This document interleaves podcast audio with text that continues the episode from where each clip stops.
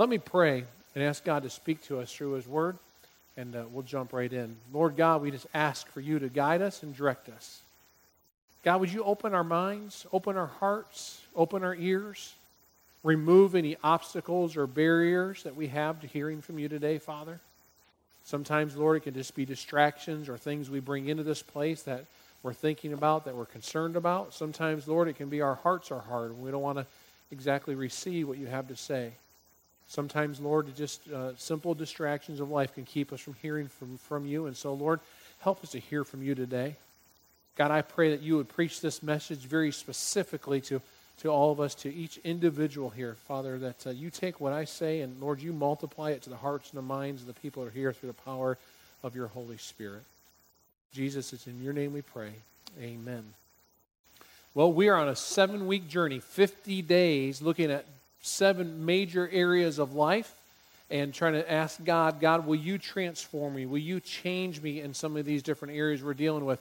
in this journey, we're going to look at seven distinct passages. Some, some of them are very familiar to you. For instance, last week we dealt with Luke 15, looking at the lost son as we looked at our spiritual health.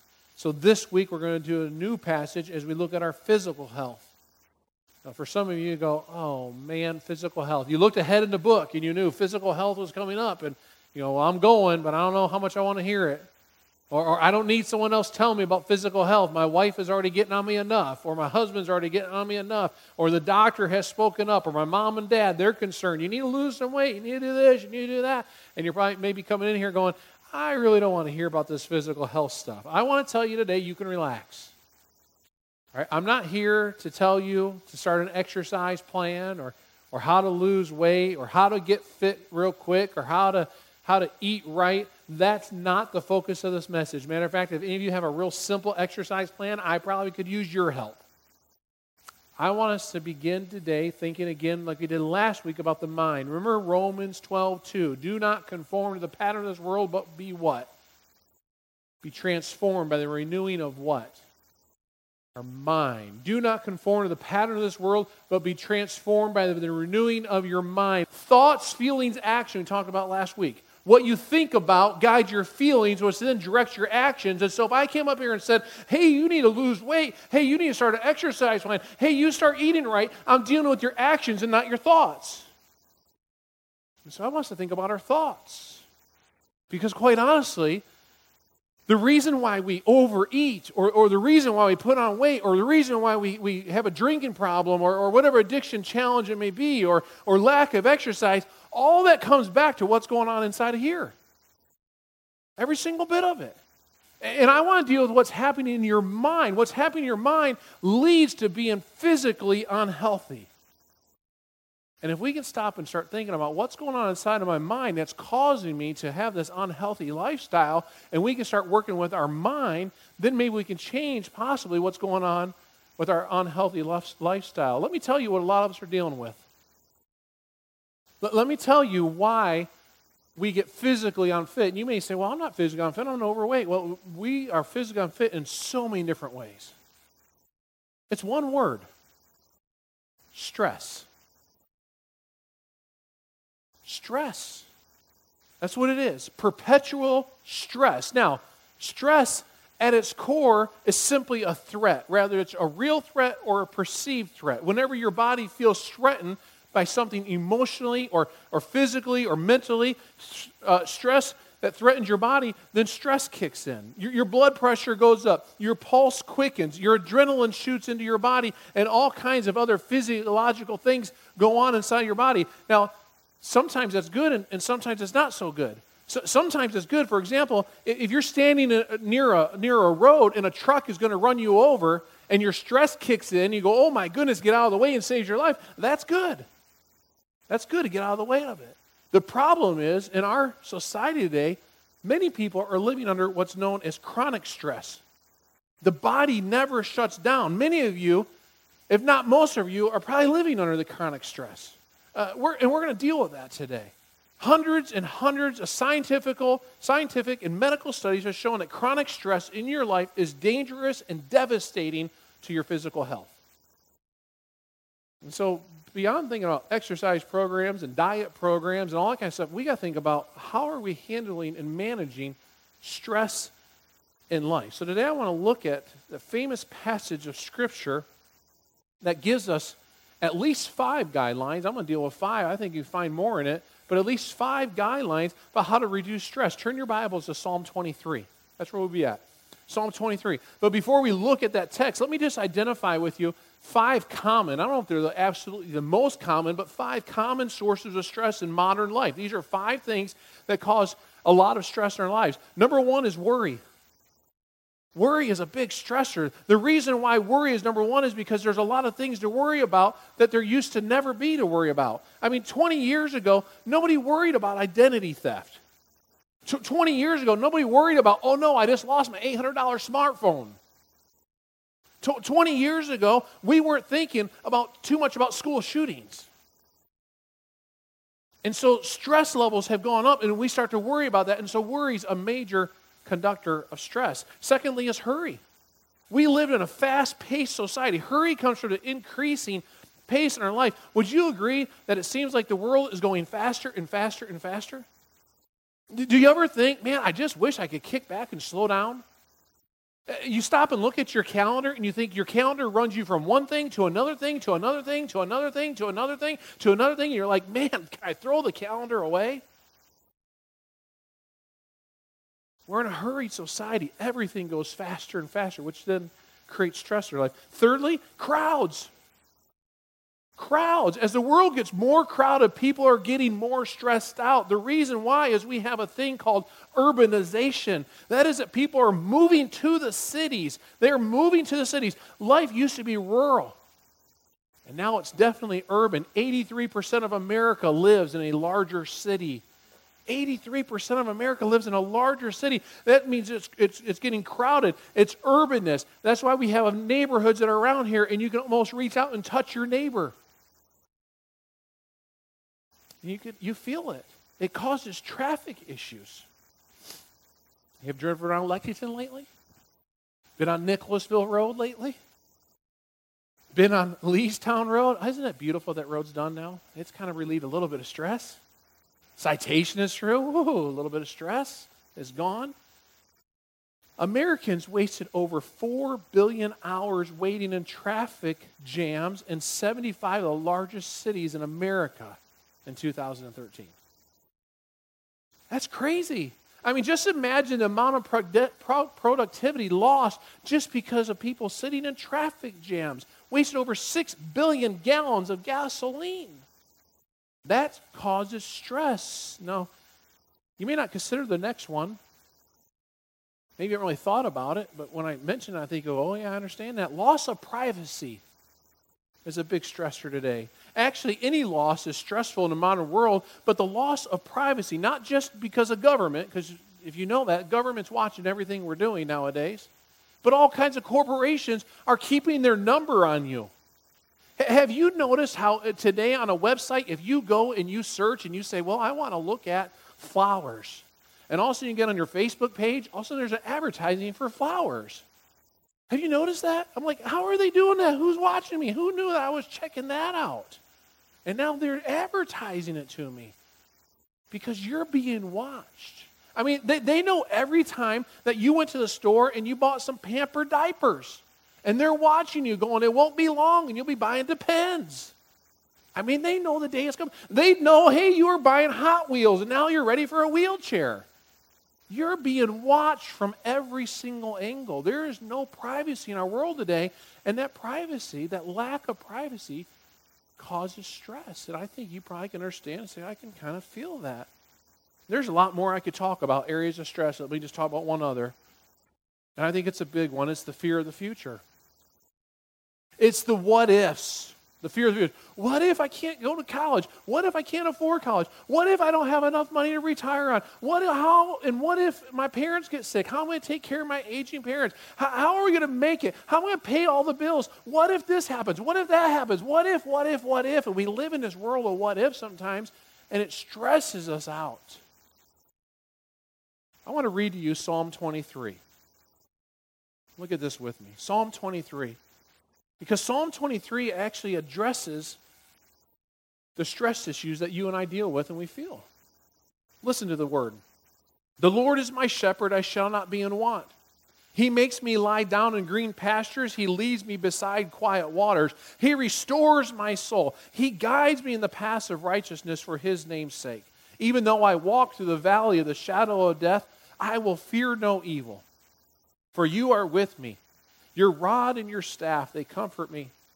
You prepare a table before me in the presence of my enemies. You anoint my head with oil. My cup overflows. Surely goodness and love will follow me all the days of my life, and I will dwell in the house of the Lord forever.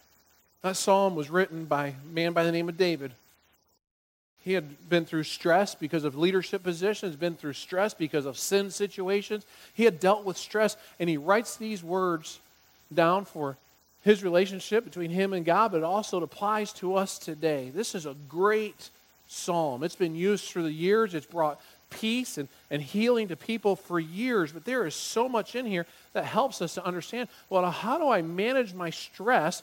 Control my mind, so to speak, change my mind, transform my mind. And as we do that, we manage our stress. Then what could happen is our actions could change later. So let's dig into this passage a little bit deeper and let's discover five antidotes to stress in this passage. One is look to God to all my needs. See, that's the first thing that David says we need to do. I look to God to meet all my me- needs, and that calms me down. That, that way, I'm not going to be disappointed because I put my trust in God. See, this single thought can change your life. When you get the idea and realize, I got to stop looking to other people for my needs. If you stop looking to your husband or to your wife or to your boss or to your job or to whatever to meet your needs, then stress goes down. You say, I stop putting my security into things I can lose, things that can be taken away in a heartbeat. I, I recommend you never put your security to anything that can be taken away to anything. Uh, it, it, you should, should, always put your security into God and into nothing else. You, you find something to be taken away, you put your security in it, and chances are it'll be gone. You can lose your job, you can lose your health, you can lose your reputation, you can lose your spouse, you can lose your mind, all that stuff. But He, God, will not turn His back on you. All this stuff that the world offers, and we think, oh, this is great, it can be gone in a moment. So put your security into God. Psalm 23 1, David says, The Lord is my shepherd. I shall not be in want. Another translation says, The Lord is my shepherd. I have nothing that I need. I like that. I have nothing that I need. I have nothing that I don't need because He's going to be my shepherd. I stop expecting other people to meet the needs that only God can meet. The Bible says this in Romans 8 32 since God did not spare his even his son for us, but gave him up for us, won't he also surely give us everything we need? I think there's some obvious logic there. If God loved you enough to send Jesus Christ to die on a cross for you, don't you think he loves you enough to take care of every other need in your life? I mean, stop and think about that for a moment. God gave us Jesus, and He gave us Jesus to die on a cross. And if He loved us that much, don't you think He's concerned about your daily things you're walking through? Every need. So stop looking to other people to meet needs because people let you down. People let you down. There, there's no one who could possibly meet all of your emotional needs. There, there's no one who could possibly meet all your physical, your mental, your spiritual needs. So David says, I'm going to stop looking at anybody else. I'm looking to God. God has it all. And if, and if I'm going to look to God, the Lord is my shepherd, then that's all that I possibly need. Now, I want to encourage you to make this affirmation in your life.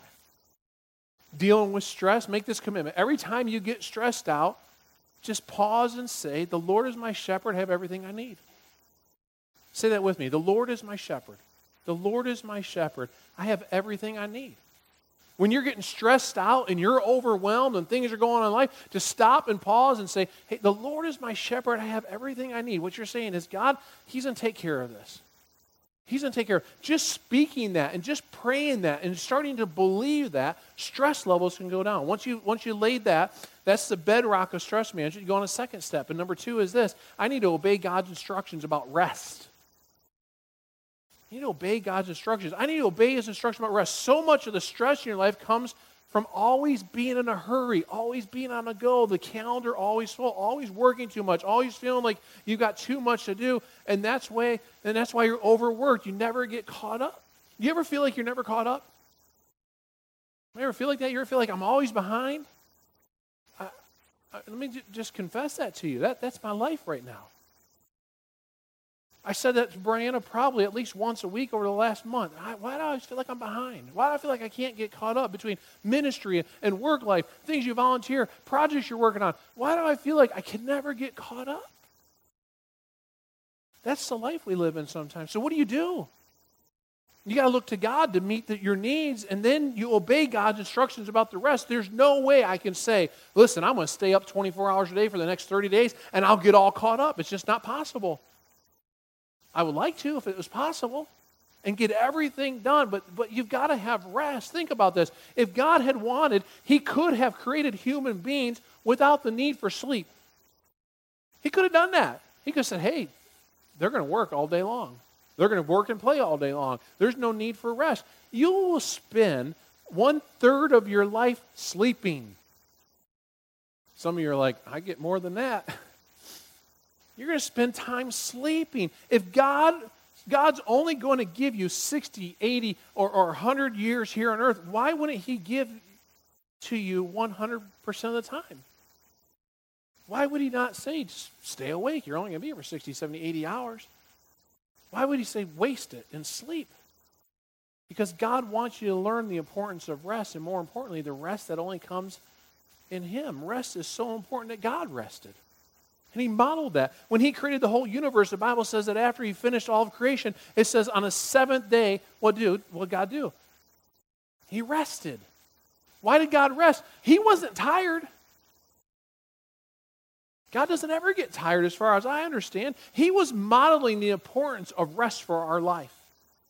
He's modeling the importance of you go for a period and you take a rest. You go hard and you rest. He's modeling. He says every seventh day, that's what God did. He modeled it. The Bible is filled with instructions about rest and relaxation.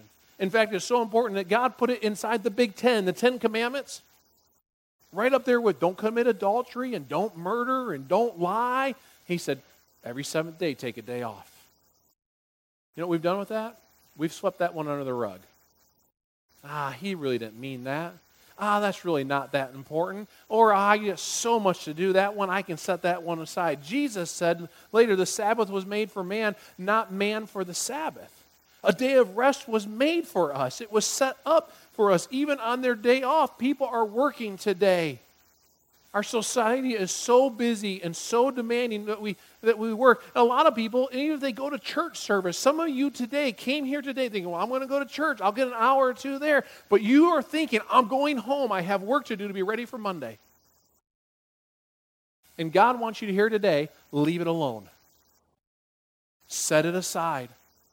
And a lot of people ignore that. God says, I want you to rest. Psalm 23 2 says, He makes me lie down. You see that? He makes me lie down. Circle the phrase, he makes me in your notes. He makes me. He, he, says, God, God, he says, God makes me lie down. Does God ever have to make you lie down?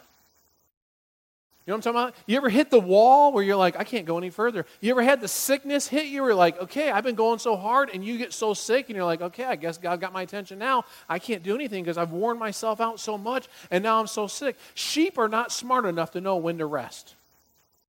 They're really not. And so the shepherd would actually make them lie down to get rest. And if you're not smart enough to get the rest you need and take a day off every once every 7 days, then your body will make you do it. It will catch up to you. And a lot of times it catches up to you into mental stress, which then steals your joy and steals your peace and then results in behaviors and actions that leads to physically being unhealthy.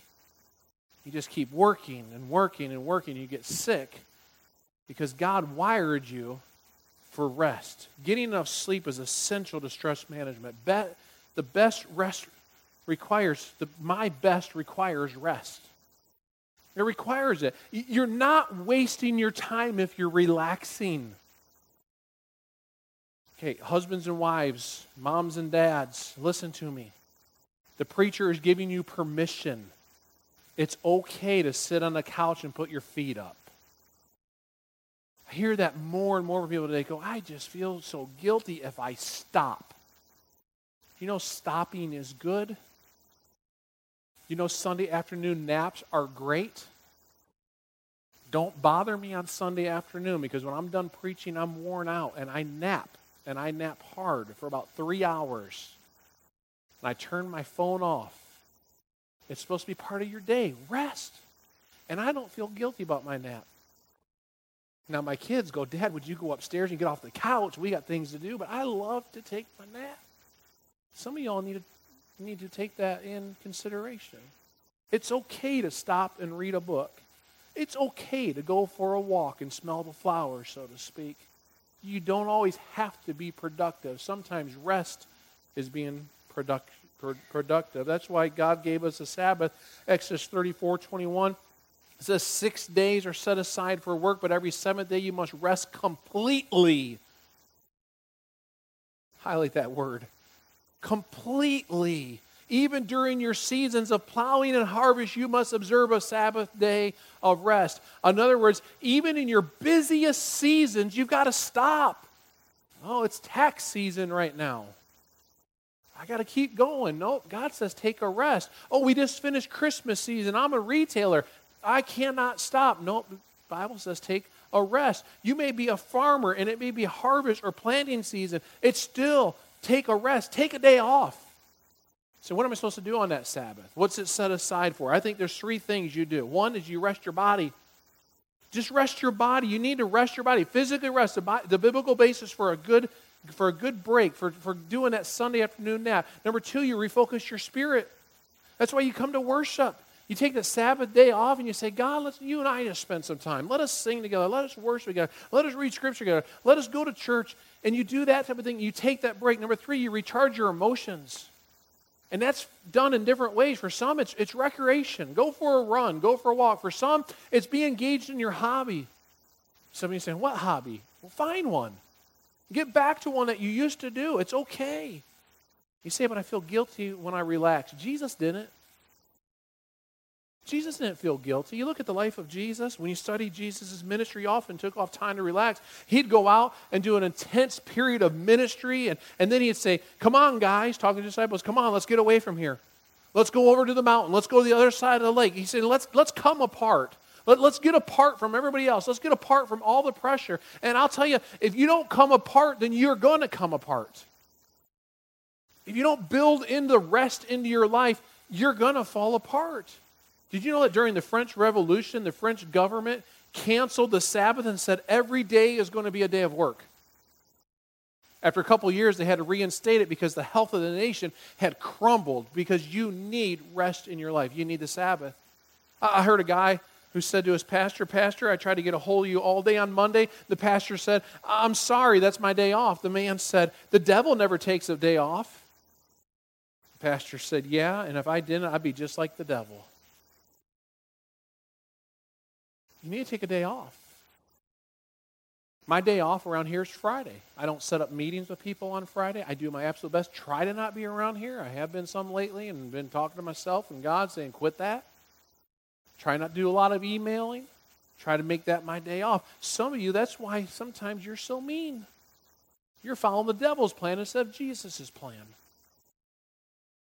Jesus' plan is you take a rest. Devil's plan says you can stay busy. I look to God to meet all my needs. The Lord is my shepherd. I obey God's instructions about rest. He makes me lie down. Thirdly, I trust God one minute, one day at a time. I trust God one minute, and you could put in one minute, one hour, one day at a time. Now, to get the understanding of this part, I, I want you to catch this video. Rex Hughes uh, came across this video a few years ago, and we used it in some of our prayer events, and we've rewatched it at different times. And every time I've seen it, I'm like, Okay, that's an attention grabber. This is a Bible teacher teaching about the green pastures part of this passage. I want you to catch this.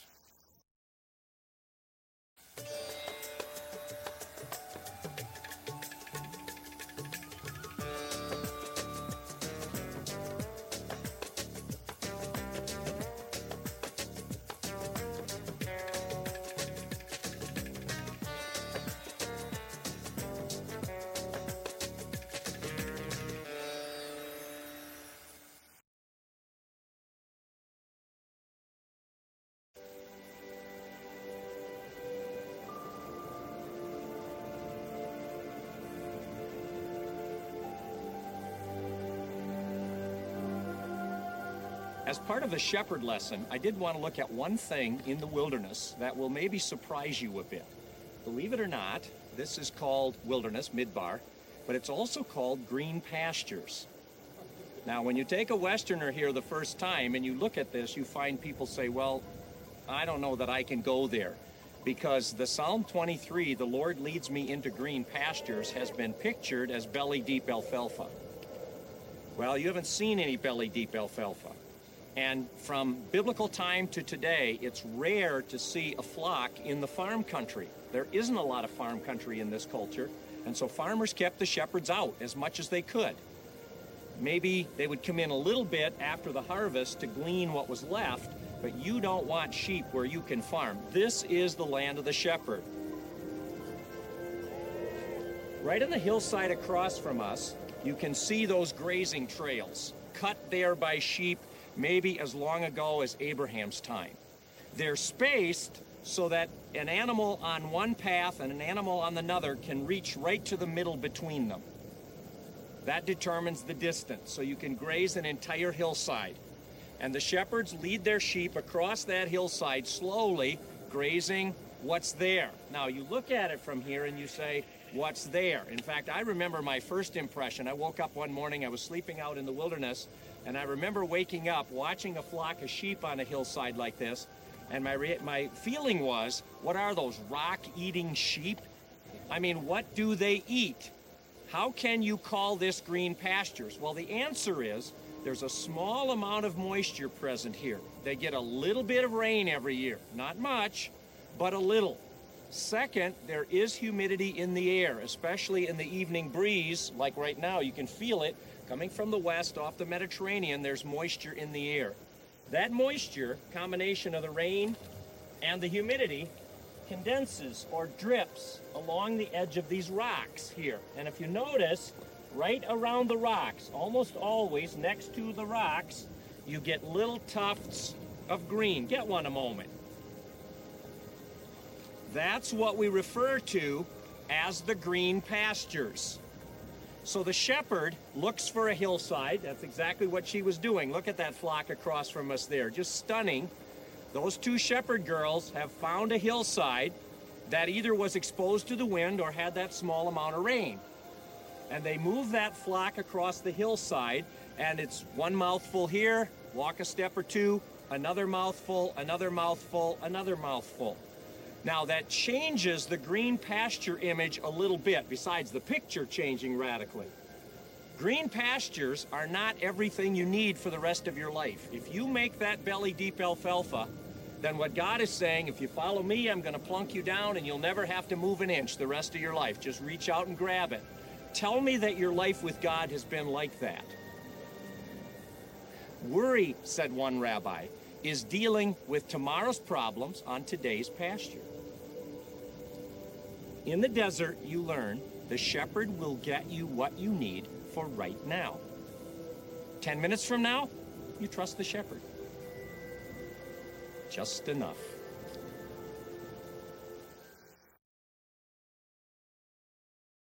I love that visual. I think it does a great job teaching that passage of Scripture and the point trust God one minute, one day at a time. He doesn't set us down in some big old lush green pasture that we can just sit around and just kind of grab out. It's one minute, one day, sometimes one hour, sometimes every five minutes, sometimes every minutes, just trusting God for what's next. Did you hear what he said? Worry is dealing with tomorrow's problems on today's pasture. We have no control what's going to happen tomorrow. Easier said than done, though, right?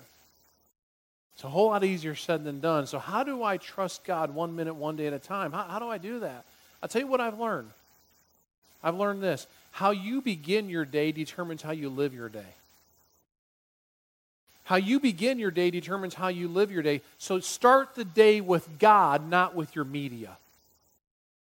You want to do this. You want to live where you live in a, in a mindset that says, I'm trusting God one minute, one day at a time. Then you start your day with God. Before you, before you get, get up and you read any text messages, before you check your email, before you turn on the radio, before you turn on some talk show with people screaming at each other, before you turn on Fox News or CNN News the people hollering and screaming at each other, before you turn any of that on, get into God's Word. How you start your day, how you begin your day determines how you live your day. The first seven minutes of your day sets your mood for your whole day. Take the first part of your day, start it uh, when your alarm clock goes off. Don't start with the worst news of the day coming at you. Start with some worship music. Start with some Bible time. Start with some quiet time. You just sit before God and say, God, it's a new day. I want to start with you. I would venture to say, because I'm guilty of it, start by turning on my cell phone looking at text messages, check out my email, go to my Facebook. You need to turn on, on, on some time with God. Begin your day that way. The first five, ten minutes be with the Lord. And if you start now with five or ten minutes a day, that's why in your book, that's why in your book there are daily devotions right here that are written out for you. For instance, uh, page 74, day 15, they're short. It's five or ten minutes for you and God to engage with each other and you say, Well, I don't have the time. You do have the time. If you say, I'm not checking Facebook, I'm not checking text messages, I'm not checking email, I'm not going to start doing work, I'm not going to do any of that. I'm dropping all that to start here. When you start doing that, then life starts getting transformed. God starts spending time with you in the morning, and then your stress level goes down, and you start your day by saying, God, I turn to you. I'm going to trust you one day, one minute at a time. Some of you, during this 50 days of transformation, you need to fast from the news. Some of you say, I, I, need to get it off. I hate to tell you this, but you could miss the news for the next 50 days, and it isn't going to make one difference in the world. As a matter of fact, I probably could predict you the news this evening. It's going to be snowing, and someone was shot or killed today. That's the news. And oh, the basketball team's playing again this week. I mean, you know what the news is going to be pretty much. I mean, the media is tuned to make you think stuff is so important that really isn't, isn't all that important, really has, has no bearing on your life. If you use all that time you spend listening to the news, watching the news, reading about the news, checking out the news on the internet, if you took all that and converted that to reading God's Word and spending time with God, your life's going to be transformed. And may I suggest, in this political season, man, a lie, those debates are depressing. Quit watching them. They really don't mean much. They really don't. The election's going to happen and someone's going to get voted in, and you know down the road I'm going to pick someone and go vote, but really it's all in God's hands. And I know some of you are freaking out because one of the Supreme Justice passed away. Oh no, we don't have the conservative person in there anymore. You know what? God's still in control. He is still in control. And so you got to get the news out of your mind sometimes. You know, if it bleeds, it leads on the local news. You know, that's their theory. I asked someone in the news long ago, I said, why don't you guys get rid of all that stuff, killings and shootings and robbings, and why don't you start a news station that's all positive news? They said it will never work, it would fail. It would work if we stopped watching it, stop turning it on. Look to God to meet all your needs. Obey God's instruction about rest. Turn to God one minute, one day at a time. Fourth, trust God in the dark valleys. Trust God in the dark valleys. We're all going to go through dark valleys. We're, it's going to happen. You, you'll go through many of them in your lifetime. One of the common sources of stress is loss. Uh, you can lose your job, you can lose your income, you can lose your money, you can lose your health, you can lose your reputation, you can lose a loved one. All go through many losses of life. When you go through loss, there are two common reactions one is fear, and the other is grief. Grief is good, and fear is bad. I mean, grief is the way we get through the transitions of life. Grief is a good thing. The Bible says God grieves. In other words, grief is a godly emotion. In fact, if you don't grieve, then what you typically do is you get stuck. And some of you have had major loss in your life in the past, and you've just shoved it down and shoved it down and shoved it down, and you're kind of stuck. You're emotionally stuck, and it's affecting your stress level and it's affecting your health. You've never gone further because you didn't grieve. I want to tell you, it's okay to grieve whatever's hurting you. It's okay to cry. It's okay to pray. It's okay to, to, to be hurting about it. It's okay. You need to go through the grieving process. You need to stop pushing down whatever's hurts, whatever's you've lost, whatever, whatever you're grieving. It's okay to walk through that grieving process. Grief is not going to kill you. It's not going to kill you. Grief will not kill you, and so you need to let it out because it's good for you.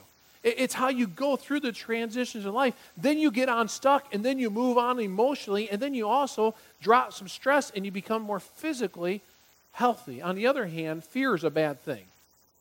See, not once in the Bible does it say, grieve not, sorrow not, weep not, cry not. It does say, fear not. Matter of fact, it says, fear not 365 times. There's actually one for every single day of the year. Fear not. Which means which, which means that God says, I, I don't want fear to be part of your life. Grief doesn't paralyze, fear does. Psalm 23 4. Here's what David says Even though I walk through the valley of the shadow of death, I will fear no evil. He said, I don't fear anything. Why does he fear anything? For you are with me, your rod and your staff, they comfort me. He says, God's with me. Remember, he's using a shepherd metaphor shepherd and sheep. Shepherds always carried a rod, they always carried a staff, and there are two tools that they'd use to protect the sheep to, to ward off the wolves and to ward off any kind of danger. He says, I'm, gonna, I, I'm not going to stress out because God is my protector. And God is helping me. And I'm going to trust God in the dark valleys. Even though I walk through the valley of the shadow, I'm going to trust God.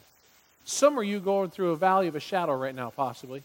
Maybe it's the valley of the shadow of death, the valley of the shadow of debt, or the valley of the shadow of conflict, or the valley of the shadow of depression, or the valley of the shadow of discouragement, or the valley of the shadow of you fill in the blank. You're going through it. Quite honestly, shadows can be scary. Remember when you used to be afraid of the shadow when you were a child? Remember it used to kind of freak you out? laying in his bed as a little kid and a shadow comes around the corner or you see a shadow down the closet. Some of those things, uh, some things I've learned about shadows this shadows can't hurt you. You know, they can't hurt you. We live in a shadow sometimes. A, a truck can run over you, but the shadow of a truck cannot run over you, so to speak. Shadows can't hurt you. Shadows are always bigger than the source. Isn't that true? I mean, I'm 6'5, we had the light right. Create a shadow. My shadow's going to be probably like 12 foot long, you know? going to have this big old shadow, and, and it could be scary. But shadows don't hurt you. Here's the good news is in the shadow, God is with you. And what do we do in the shadow? Instead of being scared of the shadow, if there's a shadow, there's always light. You go outside right now, you're not going to see a shadow because it's too cloudy. But whenever you see a shadow, that means there's a light source. What do you do in the shadows? You look to the light source. And our light source is God Himself, Jesus Christ. You look to Him and say, I'm in this shadow. That's kind of scary, but God, my eyes are fixed upon you. God, I'm going to walk through this trusting you. God, I'm going to walk through grabbing onto you. In this shadow, I'm not going to be scared because I'm going to hold on to you. That's how you go through the valley of the shadow of death and you lower your stress. Trust God in the dark valleys. Maybe you're going through one right now. You need to pray like David did in Psalm 142. He says, When I am ready to give up, he knows what I should do. When I am ready to give up, He knows what I should do. I, I want you to write this down. I don't have to know the answers when I know God. I don't have to know all the answers when I know God. Now, we, as we agreed with last week, some of us want to be controllers of the universe. We don't have to know all the answers. If you know God, you don't know, you don't have to know. I don't have to know all the answers because I know as I go through that conflict or through that challenge or through that stress, God's got my back.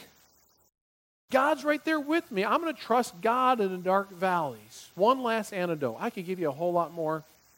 There's so much more in this passage. One more, number five, expect God to finish what He starts in me. Are you a person who's afraid of the future?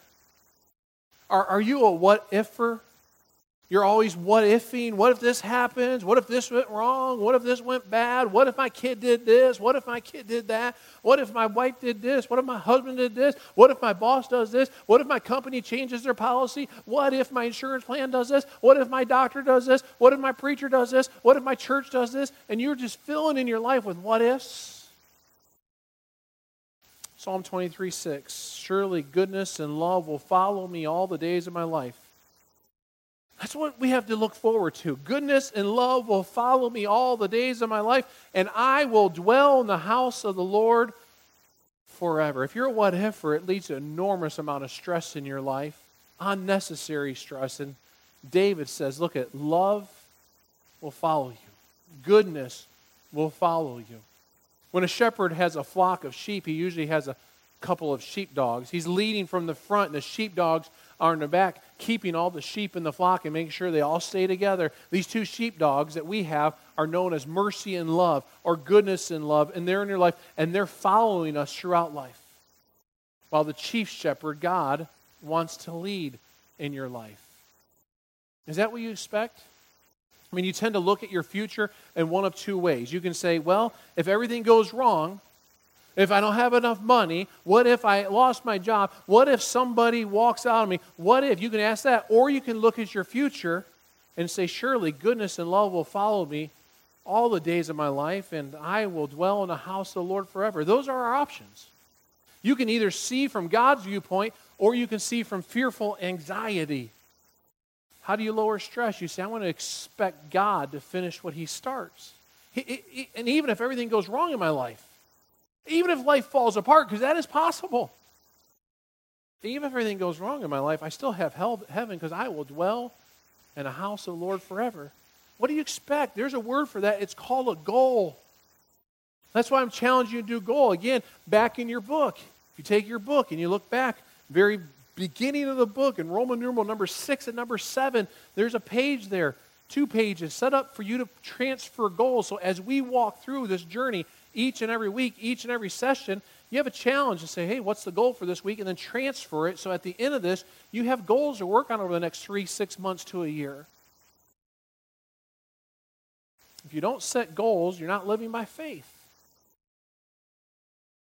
What's the goal God's working inside of you? Goals are statements of faith. Set a goal for your physical health. Should have set a goal by now for your spiritual health from last week. And say, God, I'm going to lay these to you. And God, help me reach the goal. Now, I don't know what burden you're carrying. I, I, I don't know what's weighing you down. I don't know the stress that you're walking through, but I do know the answer. One last verse for us to look at this morning. Jesus says this Come to me Notice what he says. He doesn't, he doesn't say, come to church, not to a class, not to some clinic. Jesus says, Come to me, all that you are weary and carrying heavy burdens, and I will give you more work to do. I think sometimes that's how we live. Come to me, and I will give you what? He says, Come to me, and I will give you rest. Take my yoke upon you and learn from me, for I am gentle and humble in heart, and you will find rest for your souls. For my yoke is easy and my burden is light. Now, I got to tell you, I've read that passage many times. I had one of those kind of light bulb moments. This is the cool thing about Scripture. You can read a passage over and over and over, and God continues to speak to you. I had one of those this week. I was reading that passage uh, because I didn't grow up on a farm. I grew up with a lot of cement and some small yards around me. We didn't mess with animals. I, I mean, I had a rabbit and two dogs in my childhood. That was it. I remember the first time I ever went to the fair. I was youth minister actually in Findlay, Ohio. I have some friends here from Findlay. I went to the fair and I was like, oh my goodness, these animals are huge. It was a new experience. So to me as a kid, when you said yolk, what did I think of? I thought of the yolk of an egg. And today, if you say, Brian, yolk, I'm probably going to think about eggs. I'm going to think about that little yellow you know, dot in the middle of the egg. That's what I'm thinking about. I'm not thinking about farm animals. I'm not thinking about how farm animals work together. Yoke has a whole nother meaning. Yoke is a is a, board that has two arches in it that you put over cattle so the cattle can pull and can work together. Look at that picture. You can see the wood and beam that goes across the back of their neck with the, with the wood that, that arches underneath their neck that connects these two cattle together. The value of a yoke is that it halves the load. You stop and look at that picture. Without a yoke, um, you got one cow who's trying to do the entire job all by himself. They're working that hard. But if you yoke up the cows with another cow, then they're splitting the load. They're splitting the work, so to speak. They're, they're both going kind of 50 50. Does, it, does that make sense? I mean, it's a whole lot easier to have two than to have one, right? Of course, I don't know if they still do it today. Maybe, maybe some farmers do, but they would do that and they would hook up the plow behind the cattle and then go plow the field a lot of hard work, but two of them making it easy. So when Jesus says, Take my yoke upon you, it sounded to me like you think about Jesus saying, Hey, I've got, I've got some other stuff I want you to deal with. And take my yoke, I've got to, you got to think about that. You think, I'm already burdened enough. Lord, I have enough stress. I don't need to take on the stuff. Go ahead and leave that picture up there, Mike. I, I don't want to take on more stuff. But that's not what he's saying. When he says, Take my yoke upon you, he's not saying, I'm going to give you my problems because Jesus doesn't have any problems. He's saying, Take my yoke upon you. He's saying, I want to share in your problems. He's saying, I'm here in the field. I'm already hooked up. He's saying, Will you join me? Or are you going to stay off there doing all by yourself? He's saying, I'm already ready to plow. I'm ready to work. I'm ready to, I'm ready to put my, my head to the plow for you. Will you join up with me? Or you continue working the field by yourself, working this world by yourself? He's saying, yoke up with me. Take on my yoke. He says, basically, I own the apparatus. I own the yoke. And, and the field is mine, and, and this world is mine, and it's tough and it's hard, but are you going to do it all by yourself? Or, hey, do you want to come over here and partner with me? There's an invitation. He says, You partner with me. He says three times in his verse, He says, Come he, he says, learn, and he says, take. Come to me. He says, then take my yoke. In other words, team up with me, and then learn how I'm going, how, how I do it. It's going to lighten your load. It's going to reduce your stress. It's going to make it easier to navigate life. This is when you start getting physically healthy. Say, I don't carry all this by myself. I yoke up with God. You must get this. When I'm yoked with Christ, we move together because obviously we're yoked together. We move together in the same direction and at the same speed. Those two are the problems that many times we have. We're moving in our own direction at our own speed, and God is inviting us. He's saying, Yoke up with me. I'll teach you how to move together and at the right speed for you. When you yoke up with Christ, you'll be moving in the right direction and a speed that is right for you as you work with Him. When you're yoked to Christ, you're not going to run too fast and burn yourself out because you're yoked to Christ. You need to come to Him. You need to come to Him. You want your life to be transformed, and move from being stressed to being blessed? Then we must yoke up our lives with Christ. Heavenly Father, thank you for the scripture that we've spent time in this morning, Psalm 23.